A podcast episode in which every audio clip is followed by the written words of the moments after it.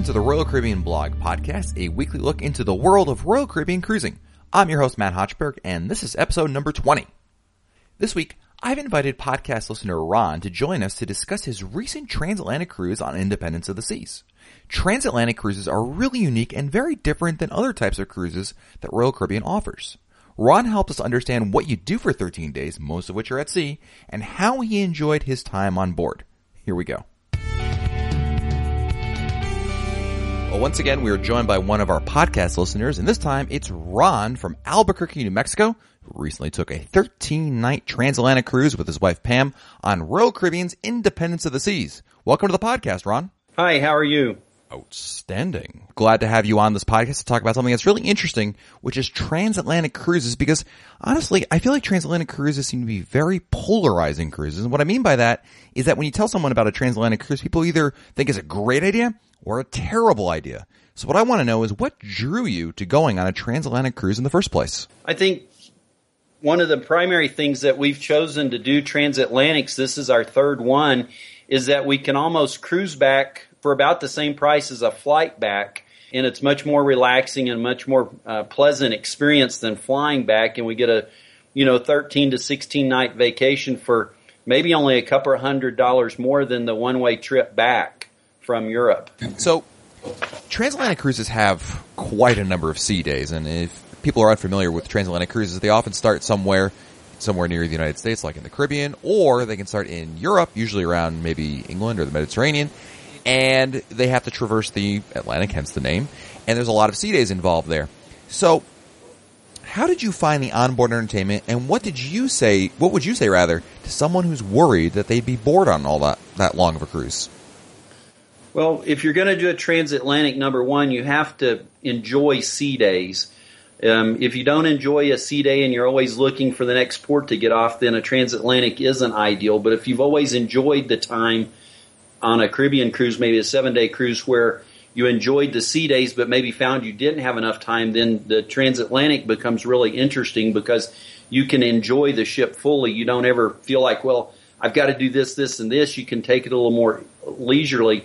I would, this Independence cruise was just, Pam and I both talked about how good the entertainment was. I mean, it was probably the best entertainment we've ever had on a cruise from the, the Broadway production shows in the theater to the, you know, individual bands that played in the various venues to headliner entertainers. It just across the board, it was just top of the line and we've cruised you know, not just Royal Caribbean, but most of the other major cruise lines. So the entertainment was very good. You know, the evenings were filled every night with activities. So we just didn't have any problems during the evenings finding things to do and, and wanting to go do.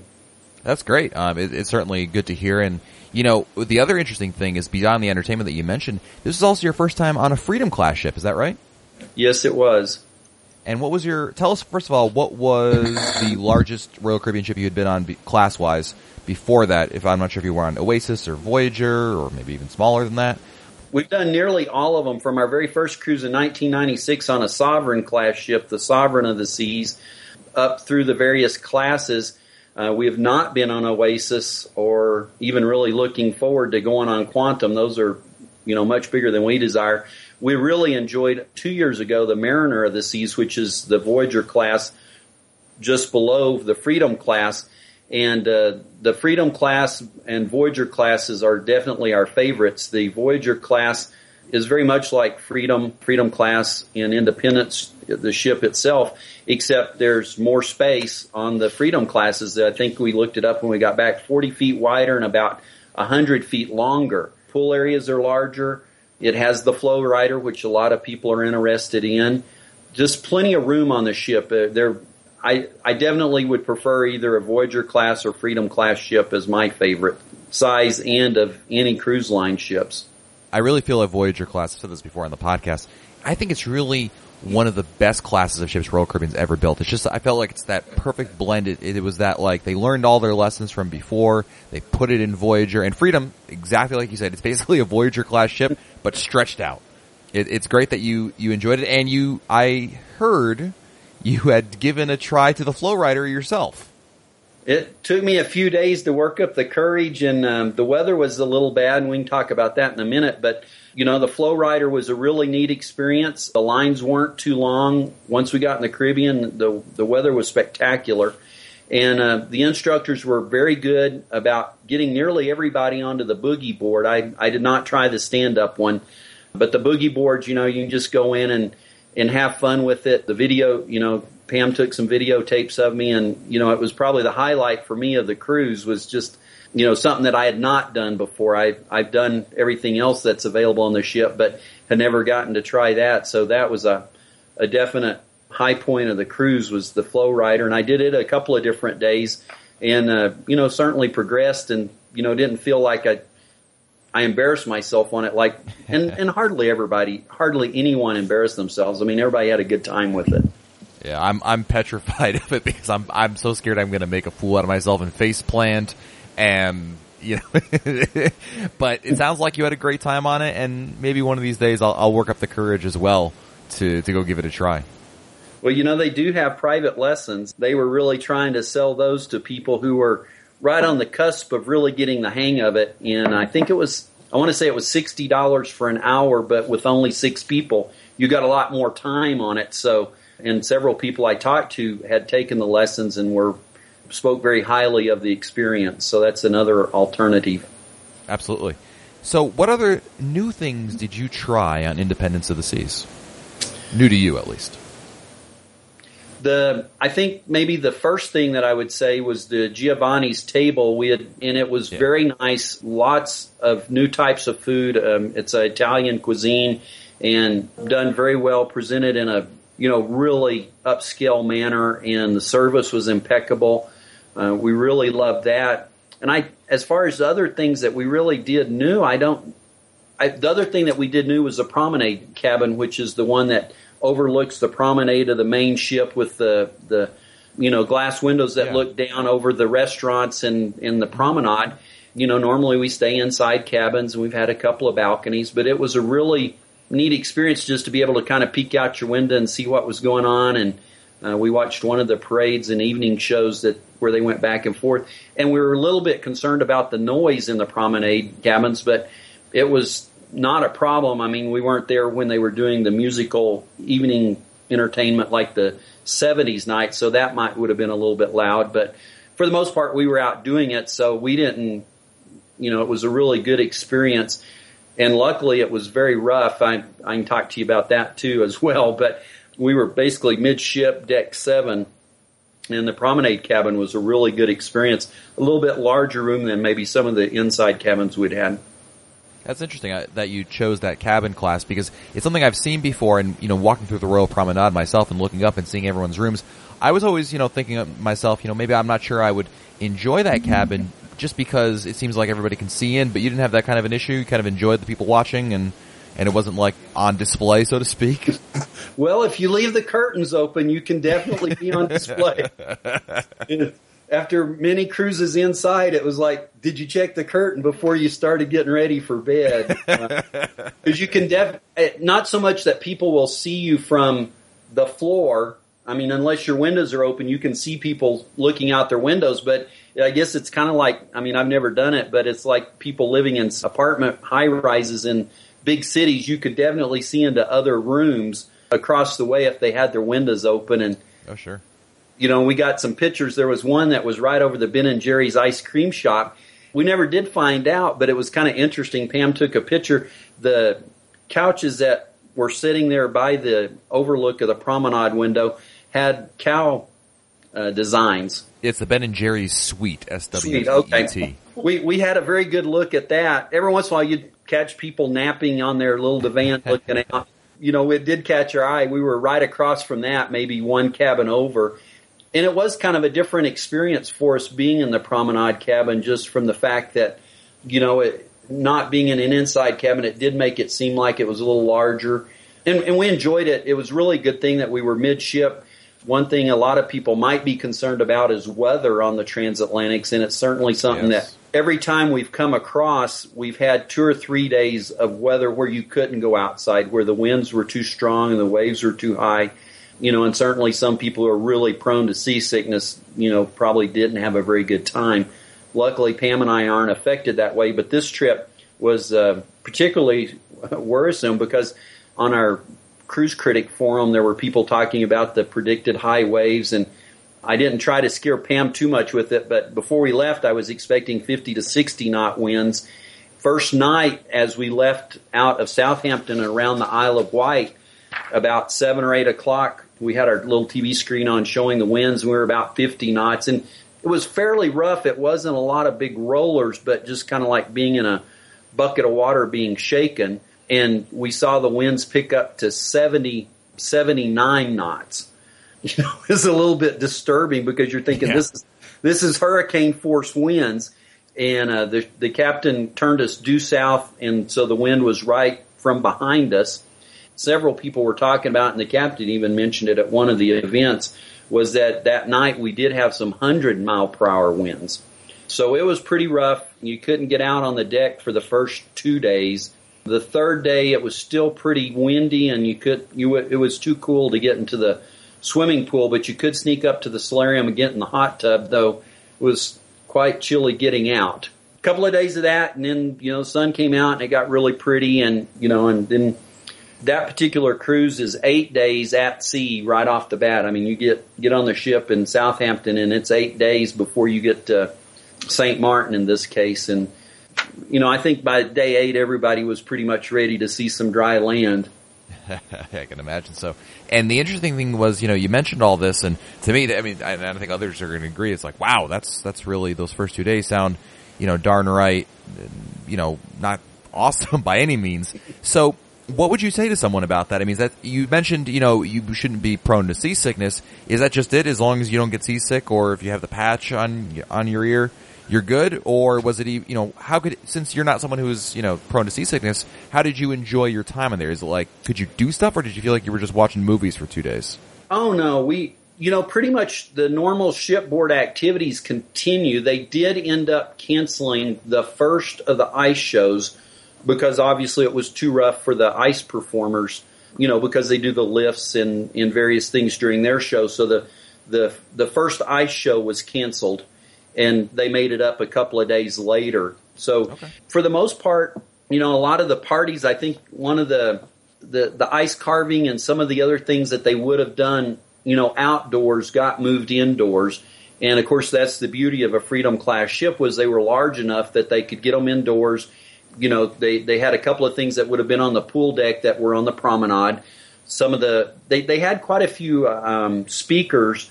So um, you know, the days were full. I mean, it, it wasn't like they canceled activities. I mean, they obviously canceled outdoor activities, but as far as around, you know, there were movies. They did show movies in the little movie theater. The discussions and the enrichment topics and those things were still in full swing. So indoors, you know, you couldn't tell any difference. You know, and I, I I'm aware some people did get seasick, but they probably would have gotten seasick wherever they were at it really wasn't as bad as I thought it would be. I mean, I thought, you know, you see that and you think, wow, this would be really awful. But it wasn't. And, you know, and we've always had that whenever we've exited either, you know, the Mediterranean Sea into the Atlantic, the first couple of days pretty rough. And then I've talked to people who have had transatlantics that were glass calm. But of my three, the first two or three days, you know, I don't expect to go hang out on the pool deck and lounge around by the pool. But, there's plenty of other things to do on the ship. I mean, as far as enrichment uh, lectures and you know the shops are open and the bars are open and the you know the regular shows go on every night. So it really doesn't change anything. Real quick, Ron, what would you say is the best thing about a transatlantic cruise, and what's the worst thing about a transatlantic cruise? I think the best thing is just the relaxation. One thing that happens is you get a time change if you're going east to west. You get 25 hour days basically every other day because there's six or seven time changes. So you're getting, you know, an extra hour of sleep every night. You know, just that you don't have to rush around the ship to try to find everything and do everything that you would do on a seven day cruise. You can just, you don't have to worry about not getting your book finished. You don't have to worry about making every activity because they're going to have another activity, you know, the, you know, the same activity may repeat two or three days later. So I love the relaxation and the fact that there's nothing that you have to do. You can just sit back and enjoy it, read a book, sit in a lounge, people watch. We meet lots of neat people on the cruise ships that, you know, so that's the best part of it. You know, quite honestly, having cruised as much as we have, there's not really much we dislike. I will say this, the first transatlantic I did, day five and six, I was starting to go a little stir crazy. It was a much smaller ship and, you know, I had enough reading a book and sitting in a hot tub, but, but since then, you know, I mean, I really, you know, it's, it's very easy to fill your time and, you know, you sleep in late and read and go to the lectures and go have a leisure. You know, we love to have lunch. I don't know, a lot of people, I'm, I'm always shocked how, how few people actually go to the dining rooms uh, yes. for either breakfast or lunch. and it's so nice to be able to go, you know, and sit and have a nice leisurely lunch, you know, that takes an hour and 15 minutes and not be rushing or eating, you know, the hustle and bustle of the Windjammer Cafe. So um, I can name a lot of really good things that I love about it, and very few things, you know, that I would dislike about a transatlantic. Great, and I agree with you a thousand percent. If it, if people haven't taken advantage of it on sea days, the the main dining room is open for lunch. It's a hidden gem. I love going there. I always feel they always have different things on the menu. It's it's leisurely, like you like Ron just said. So if you haven't had a chance to check it out, I highly recommend lunch in the main dining room on sea days. It's a lot of fun. Can I add one thing? Yeah, absolutely. I, I don't know if you've been on um, at least the last three years of cruising. They've gone to a buffet in the main dining room in addition to the regular lunch buffet. That's they right. set up a build your own salad where you go through and the waiters mix. You pick the ingredients for your salad, and they mix it up and put the dressing on you'd like. So, and it's some of the best salad bar makings I've ever seen and uh, they, you know, the waiters are sitting there and and serve you very well. And then this time, um, even from last year, they had some buffet items. So if you were in a rush or you, the lunch menu can maybe that'd be the worst. The thing I'd say is the worst is the lunch menu is the same every day for 13 days. So the salad bar is very very nice. It's very elegant for a setting and. And they have lots of really good things on it, so we really enjoy that as far as the main dining room. Absolutely, great, great point there. My wife loves that salad uh, buffet that they have at the uh, in the main dining room for lunch. So before we go, Ron, I always like to get to know our podcast guests a little bit better. So I'm going to ask you some quick questions about how you like to cruise on a Royal Caribbean. So just say the first thing that comes to your mind, okay? Okay. Favorite restaurant on a Royal Caribbean ship? Uh, the main dining room for dinner. Preferred drink while on a Royal Caribbean cruise? I'll say Rum and Coke. Rum and Coke. Nothing wrong with that. Good. That's classic. How about your favorite port of call to visit? I'll take Ephesus, Turkey. Ooh, nice one. And lastly, your favorite song on the radio or iPod today? Pam will be very embarrassed, but uh... don't be embarrassed. Go for it. No, we're, no. we're all friends here. Well, my latest is Timber. That is a Kesha. I love that. Pam hates Kesha, but it's oh, a nasty. No, you... It's a nasty song, but it, as they used to say when I was growing up, was it's got a great beat. So that's that's right. And there's nothing wrong with embracing your inner 15 year old. That's what I always tell my wife. So more power to you. I love that song. So good choice. All right, Ron. Now that we've embarrassed our wives thoroughly, we'll wrap things up. Thank you so much for sharing your insight into your Independence of the Seas cruise. Oh, you're certainly welcome. We we really appreciate it. I I know Pam loves your podcast. She's always sharing stuff from it with me. So we appreciate the work you do on that. Thank you. We're going to answer a few more of our listener comments, questions, and emails. And we'll start with a Facebook message from Jackie Hall who writes, Matt, thanks so much for the great podcast. I thought the topic of dress code was perfect. You're spot on about the dining dress code. One question is that I've heard the solarium pool does not have a strict dress code and that women are sometimes topless. Is this the case? My impression is that this would be rare to see a woman topless in this area, but wondered if it's allowed. So Royal Caribbean's policy on topless sunbathing is somewhat vague in the sense that it does allow it, but in most cases it actually doesn't. It's pr- pretty much left up to a ship by ship basis and even an itinerary by itinerary basis. Basically, North American cruises, cruises that sail out of the United States, rarely, if ever, allow topless sunbathing. Whereas some cruises that go out of Europe do allow it. There's usually a deck that's specifically for it. It's I've heard it being called a St. Tropez deck. Don't know if that's still the case or not, but there is, there have been some designated areas on European cruises that do allow it. But again, it's on a case by case basis. But to answer your question, no, the Solarium does not have that rule as a, as a hard and steady rule.